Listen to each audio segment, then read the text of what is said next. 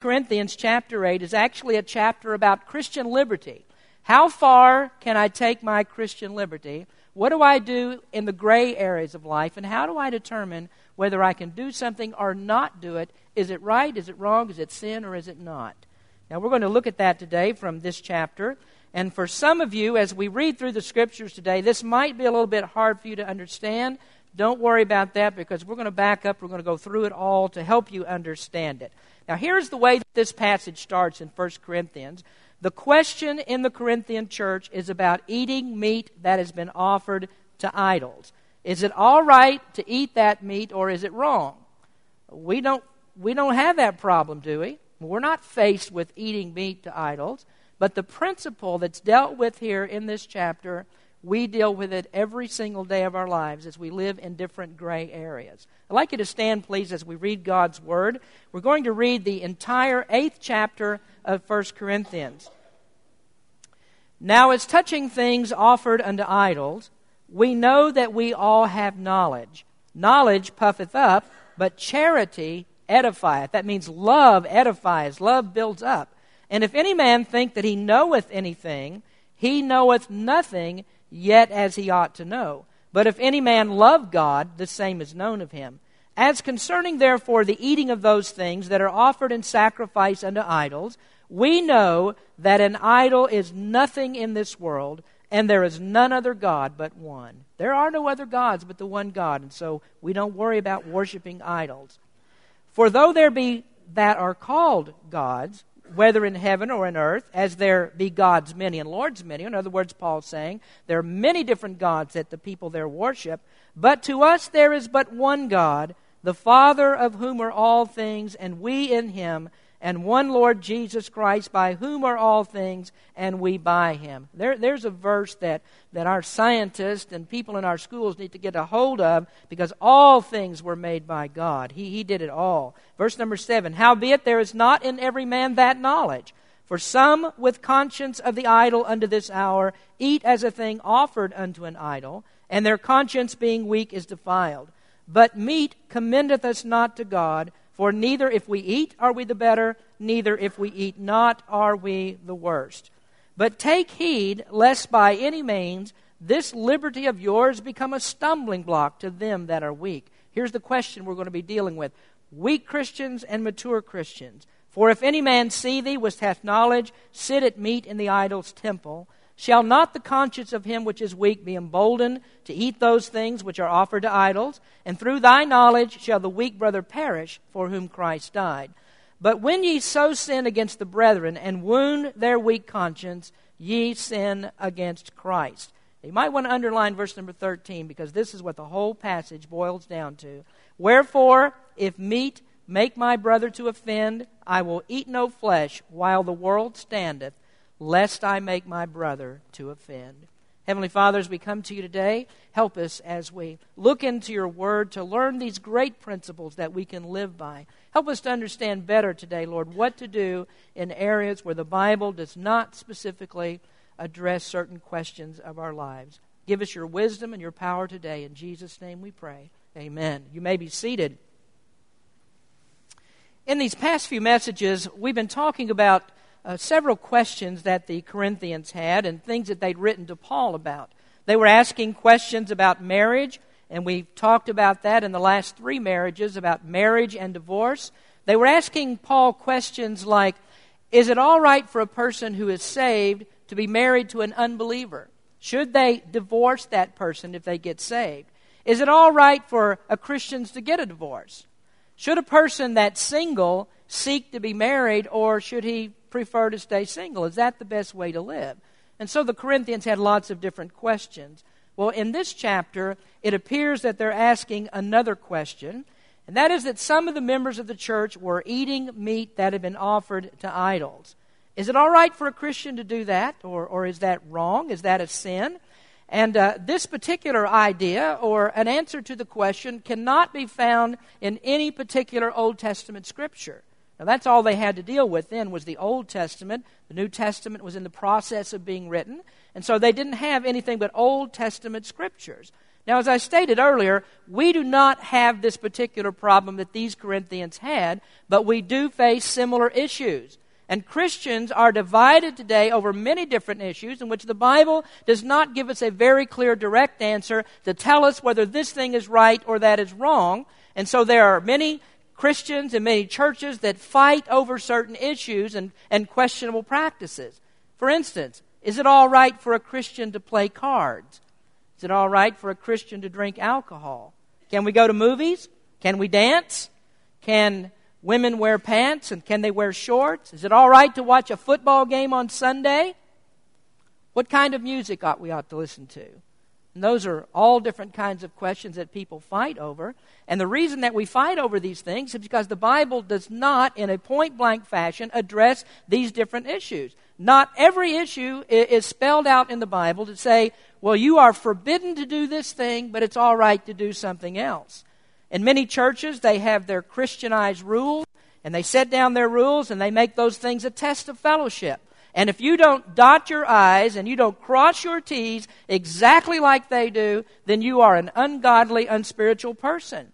Last year, I told you about one of our missionaries that, that some of the churches that were supporting him actually dropped support of this missionary because when he put out a DVD presentation of his ministry, he had a picture of a woman in there that was wearing a pair of pants. And these people thought that the music that was playing on the DVD was ungodly. And so they dropped this missionary support. Sometimes churches get into these legalistic principles and they simply do not make sense.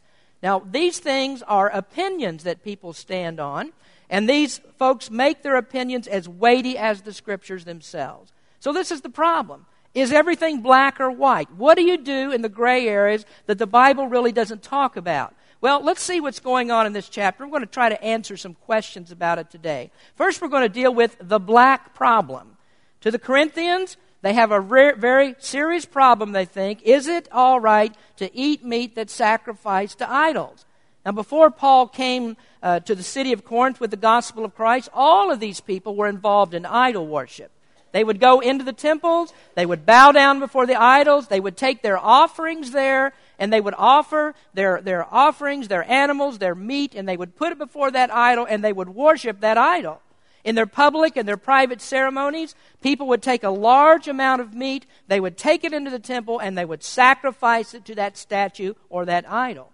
The priest in the temple would take a portion of the sacrifice that was given. That's how they made their living, that's how they got their food. And so the priest would take a portion of the sacrifice but you have a large portion of the sacrifice that's left over. So when you've done sacrificing your meat or your animal before this, this heathen idol, what do you do with the rest of the meat? What are you supposed to do with that? Well, what they would do is they would sometimes take that home.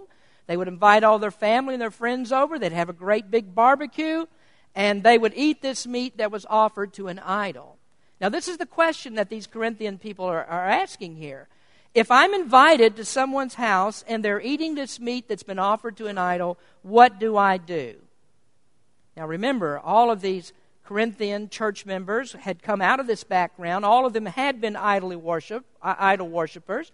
And so now they're trying to rid themselves of all the different practices, and they're trying to live like good Christians and do what Christians are supposed to do. Now, just like in today's society, in today's churches, there are two types of Christians that were in the Corinthian church. There are the strong Christians. These are Christians that have been in the faith. They know what the Bible says. They believe the Word of God. They've had some experience. But there are also weak Christians in the church. Now, Paul speaks to the, to the strong Christians in the church, and he tells them it's all right if you eat that meat that's offered to the idol. He says in verse number four, We know that an idol is nothing in this world, and that there is none other God but one. In other words, he's saying, an idol is just a dumb thing. It's not a living thing. It has no power. It can't do anything. So, meat that's offered to an idol has no consequence, no significance at all. And so, if you eat that meat, it's not a sin to eat it. It doesn't mean anything. Now, the problem, though, is that you have weak, immature Christians also in the Corinthian church. And these Christian people, they don't have the same experience. They're not rooted in the faith. They don't have enough knowledge to understand all of these things. And so when they came out of that idol worship, they still aren't too sure about idols, and they're not too sure that if they partake in eating meat that's been offered to an idol, that somehow they're still not upholding those same old practices. Somehow they're still worshiping the idol. what Paul is trying to teach that even though there's nothing at all wrong with that meat, you can eat it without consequence. You can eat it, go on your way. It's not a sin. You're not worshiping the idol. But his principle here is if it causes a weak Christian to be offended by that, then he says you ought not to do it. Now, you don't need to eat the meat. You don't have to eat it. It's not required. So if it's not something that you have to do, then why do you take a chance on offending a weaker Christian? Now, let me give you just a little bit more background. Some people thought that there were demons that lived in the meat. What would you do if you took a piece of meat and you left it sitting out for a while? Wouldn't be long until that meat would actually come alive with maggots. Now, some of you, if you've ever eaten Brother Dalton's Cajun cooking, you may think, well, there's demons in that meat.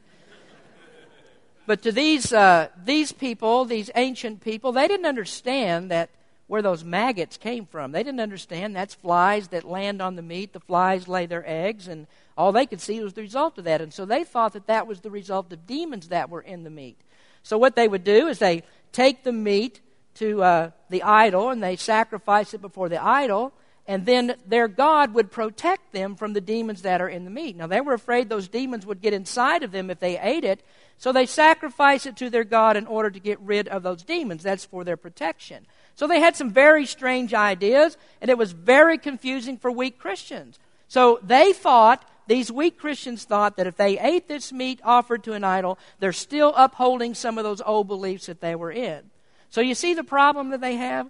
It doesn't really have anything to do with us at all. But the principle is still here. We're faced with the very same thing. So here is the problem for Christians today.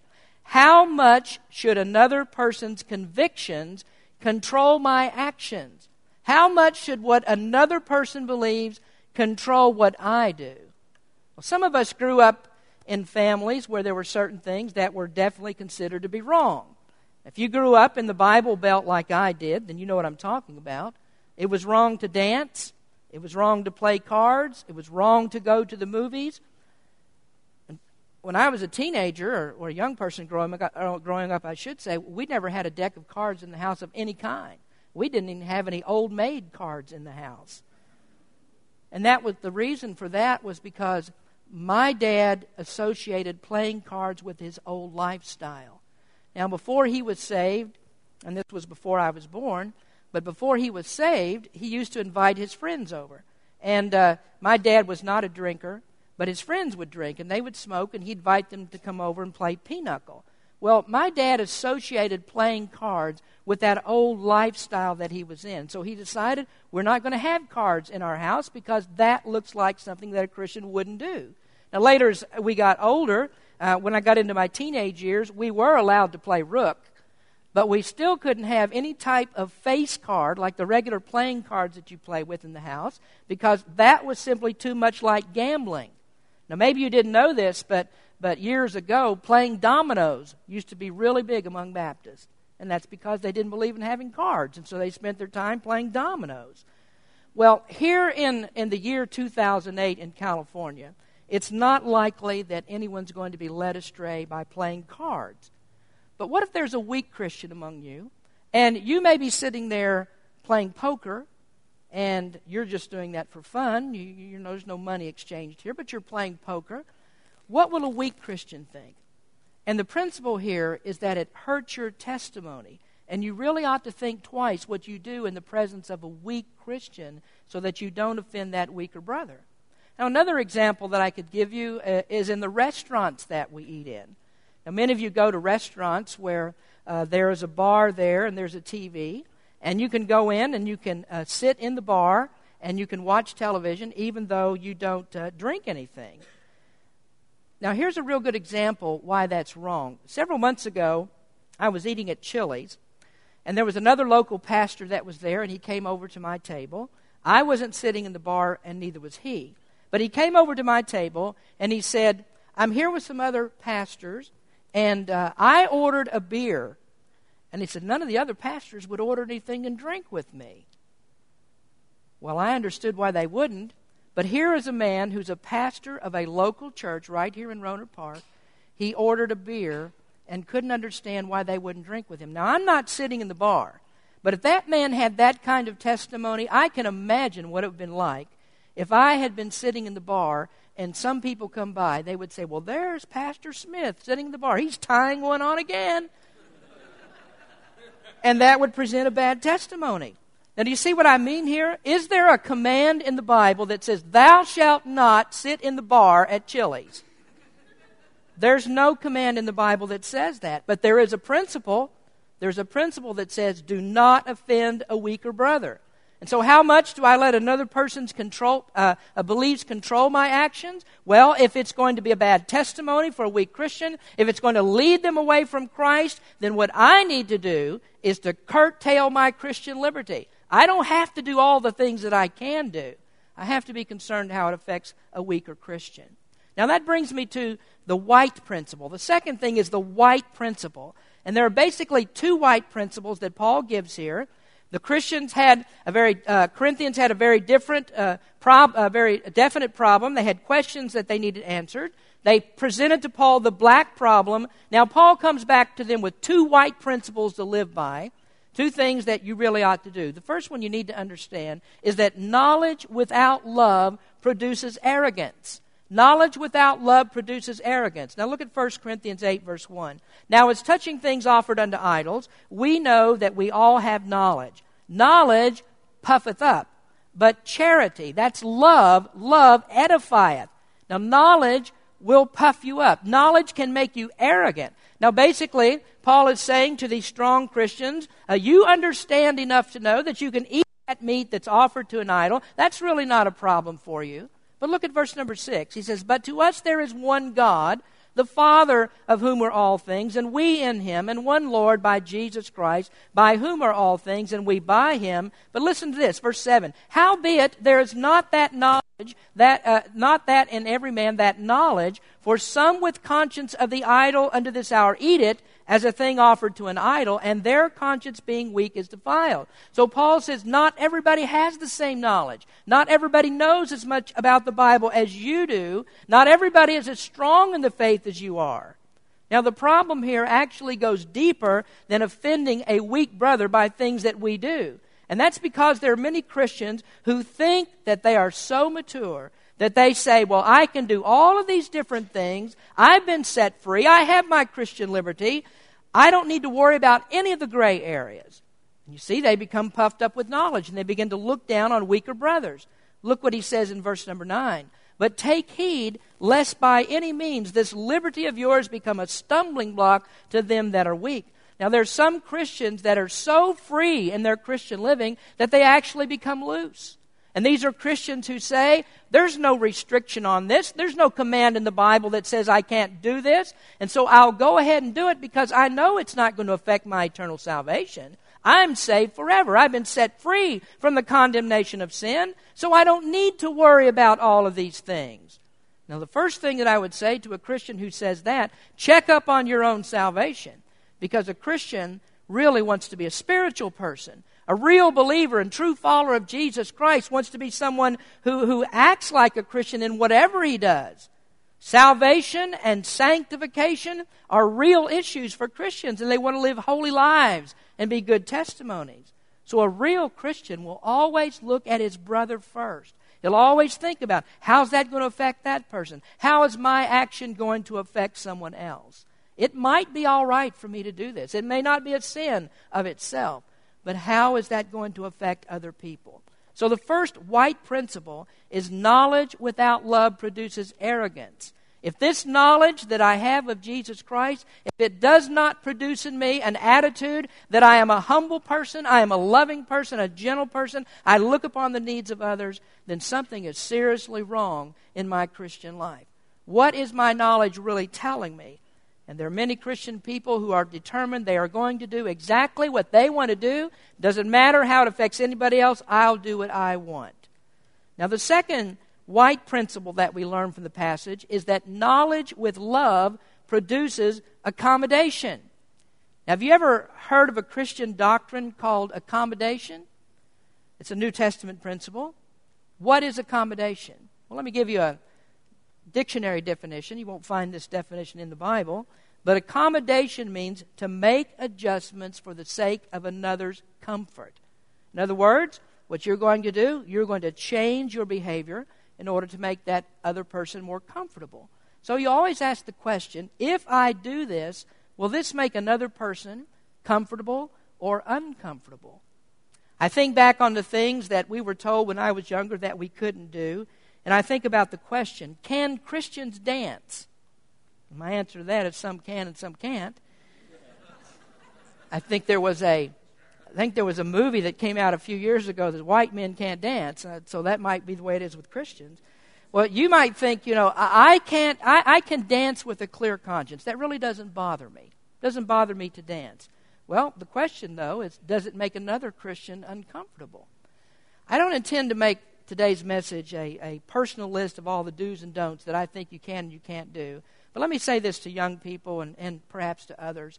I've heard about things that go on in our public schools today, uh, the dances that they have, and some of those things that kids try to do have been banned.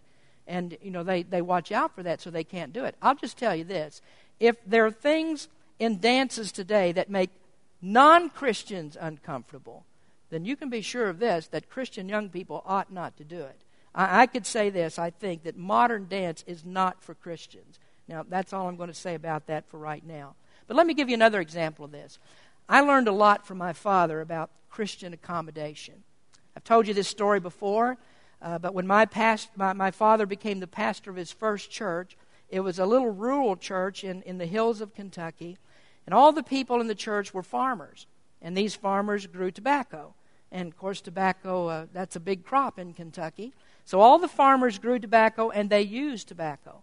Well, it wasn't uncommon for you, for us to see people out in the church parking lot and they would be smoking cigarettes as they stand out there and they talk in the parking lot. And let me just say this we have a rule against that here. Uh, no smoking on church property and not even in your car. Wait till you get out off of our property before you smoke. But uh, there were people that stood around in the, in the uh, church parking lot and they were smoking. Now, of course, those people would not smoke when they came inside of the church building. But many of the people also like to chew tobacco. Well, we had this huge, this great big potbelly stove that was sitting in the church. And everybody knows what a potbelly stove is. That, that's how we kept the church warm in the wintertime. And so my dad would be preaching, and uh, maybe there was a moment of silence for just a second, and you'd hear this.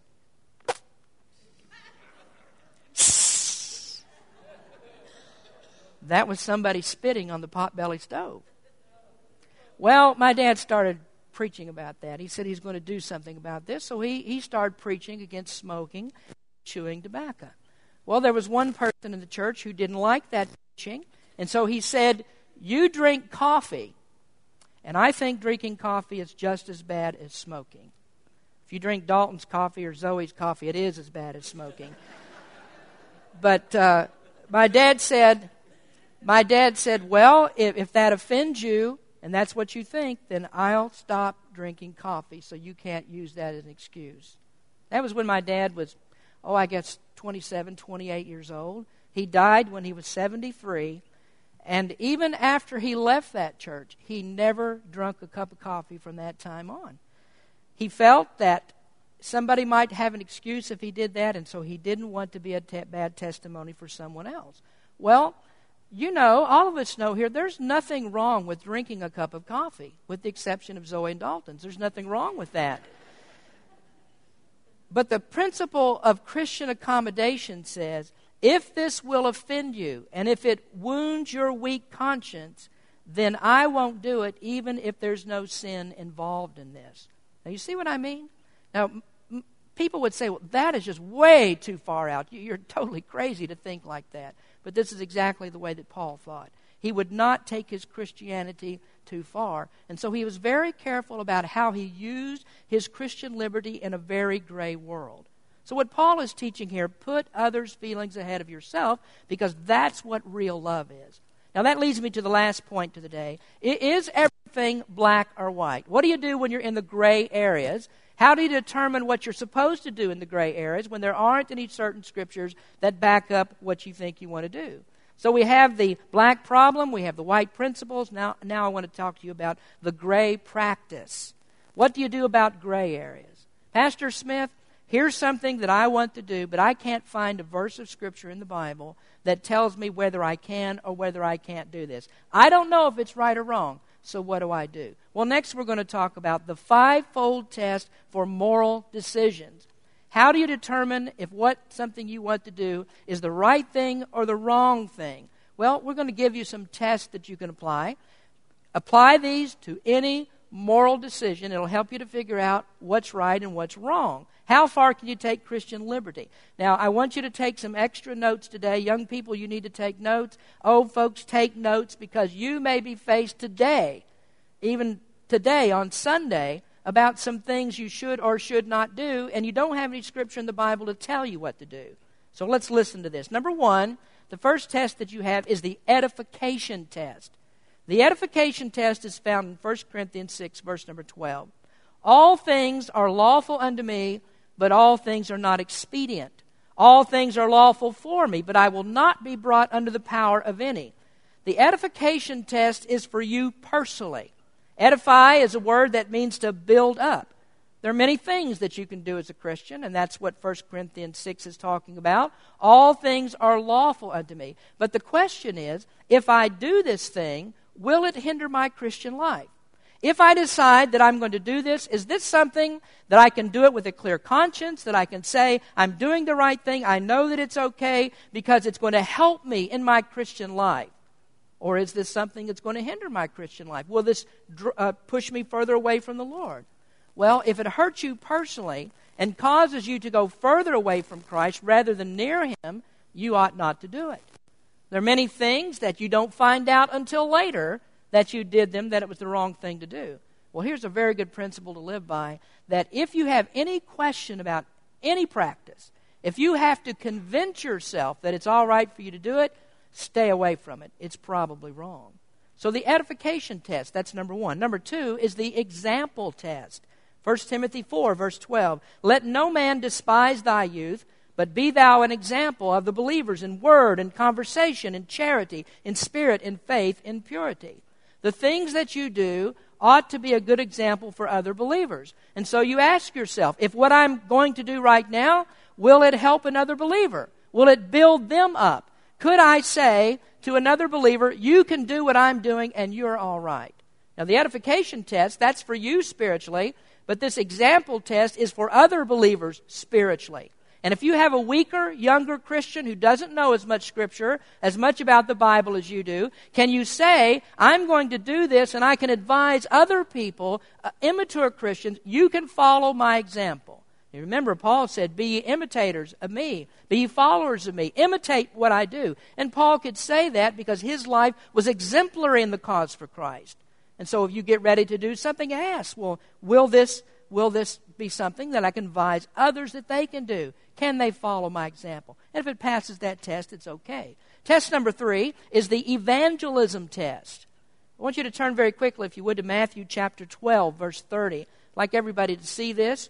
Matthew 12, verse 30, and read it for yourself. And the question that we have here is, is Will this draw other people to Christ? That's the evangelism test. Now, in Matthew 12, verse 30, Jesus is speaking.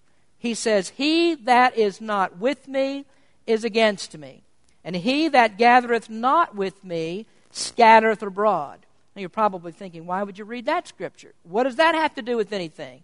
Well, I read it for this reason. Everything that you do is either bringing people closer to Christ or it's pushing people further away. Everything that you do has an effect on the lost people of the world. The edification test is for you spiritually. The example test is for other believers spiritually. This test is for unsaved people, lost people. And so, is what you're going to do is it going to draw people to Christ? Now, Jesus says, now read it again here He that is not with me is against me. Jesus says, You are either for me or you are against me. There is no middle ground for you to stand on here. Every word that you say is either going to have an effect to bring people closer to Christ or it's going to have a negative impact and, and push people further away. And so when you get ready to do something, you ask yourself, is what I am going to do, will this push people away from Jesus or will this bring people closer to Him? And that's what your whole Christian life is about anyway. It's about your relationships in this world, your whole life, and your interaction with those that are around you. Test number four is the exaltation test. And this is a test that says, if I do this, will it bring glory to God? 1 Corinthians 10, verse 31 says, Whether therefore ye eat or drink or whatsoever ye do, do all to the glory of God. Now, there Paul's talking about ordinary things. Some people think, well, I can't glorify God unless I get up in front of the church and sing a hymn. I can't glorify God unless I teach in a Sunday school class. I can't glorify God unless I get up behind the pulpit and I preach a sermon. All of those things glorify God, but that's not what Paul is talking about. He's talking about common, ordinary things that you do in your life, even right down to your eating and drinking. These are things that can be done to the glory of God. Now, you know what I think is really interesting about this? You have these churches that have all of their rules, they have the do's and the don'ts. The preacher gets up there and he beats you down with all the nitpicky things that he talks about in your life, things that you ought not to do, and he says to you, if you do these things, you do not bring glory to God. If you're a woman and you wear pants and you do that, you don't bring glory to God. If you go to movies, you're an unspiritual person. But then, it's kind of funny that many of those preachers stand up there and they're 300 pounds overweight. They're gluttons. And they seem to forget that Paul says right here, whether therefore ye eat or drink. Whatsoever you do, do all to the glory of God. Well, glory to God, I buffet my body daily. The exaltation test says, Does this bring glory to God? And if what you're about to do, you cannot say, If I do this, it will bring glory to God, you ought not to do it. If it does, then it's all right. Now, number five, our last one, is the embarrassment test. Now, this is one that is the very best of all of these, and, and you need to get this one down because this clears up a lot of gray areas. Here it is Would I be ashamed or would I be embarrassed to be found doing this when Jesus comes back? 1 John chapter 2 verse 28 says, "And now little children, abide in him that when he shall appear, we may have confidence and not be ashamed before him at his coming." The Bible teaches that Jesus can come back at any moment. All things will change, Scripture says, in the twinkling of an eye. It says that Jesus will come back like a thief in the night. We do not know when Jesus is coming back again. Now, if we did know that, then I'm sure that everybody in this room today, you would start to do something that would be exactly what Jesus would want you to do if you knew that he was coming back right now. If I said Jesus is coming back in five minutes, Everybody in this church, you go straight down to your knees, even though we don't have kneelers here. You go straight down to your knees and you would say, Glory to God. Even so, come quickly, Lord Jesus. All of us would do that because we know Jesus is coming back. If I said Jesus is coming back in one hour, many of you may run out to the parking lot, head across the street, and start knocking on doors and telling people You'd be witnessing about Jesus because you want to be found doing something that you should be doing when Jesus comes back. But the truth is, we don't know when Jesus is coming back, and Jesus didn't tell us on purpose. And the reason that he didn't was to give us the incentive to do what we should be doing anyway. We always ought to be doing what we would not be embarrassed to be found out doing if Jesus came back. You know, if, if I knew that Jesus was coming back during a church service, if I said, hey, everybody, Jesus is coming back on Wednesday night, every member of Berean Baptist Church would be in church on Wednesday night. I, that'd cure my Wednesday night blues forever. All of you would be here. But we don't know that. We don't know when he's coming back. Jesus didn't tell us, and so instead, he gave us the incentive of doing what we should be doing anyway so that we are not embarrassed when he comes. Now, young people, you may have questions about this, and many adults too. Is uh, you may ask a question How far can I go on a date? And I'm not talking about as far as Nevada or San Francisco either. How far can I go on a date? Can I hold hands? Can I kiss? Can I go a little bit further than that? The answer to the question is Would I be embarrassed if Jesus came back and found me doing this? And the same principle holds true for adults. If you want to know, is it right or it's wrong, apply the embarrassment test. So, how do I find out about all these things that aren't in the Bible? There's no specific scripture about them. These are gray areas. How do I know? You apply all of these tests. You live by those two white principles that we gave you just a moment ago. Now, we're living in a world today that says me, mine, myself. It's all about me. I'm the center of my little universe here. And yet, Jesus teaches something very much different. Jesus said that if a man will follow me, he must deny himself and take up his cross daily. And so it's not all about me. And you have to deny yourself in order to follow Christ. Now, as we close the message today, let, this is our last statement for today. Others, Lord, yes, others, let this my motto be. Help me to live for others that I might live for thee. That's the refrain of a song that was written by Charles Meigs in 1917.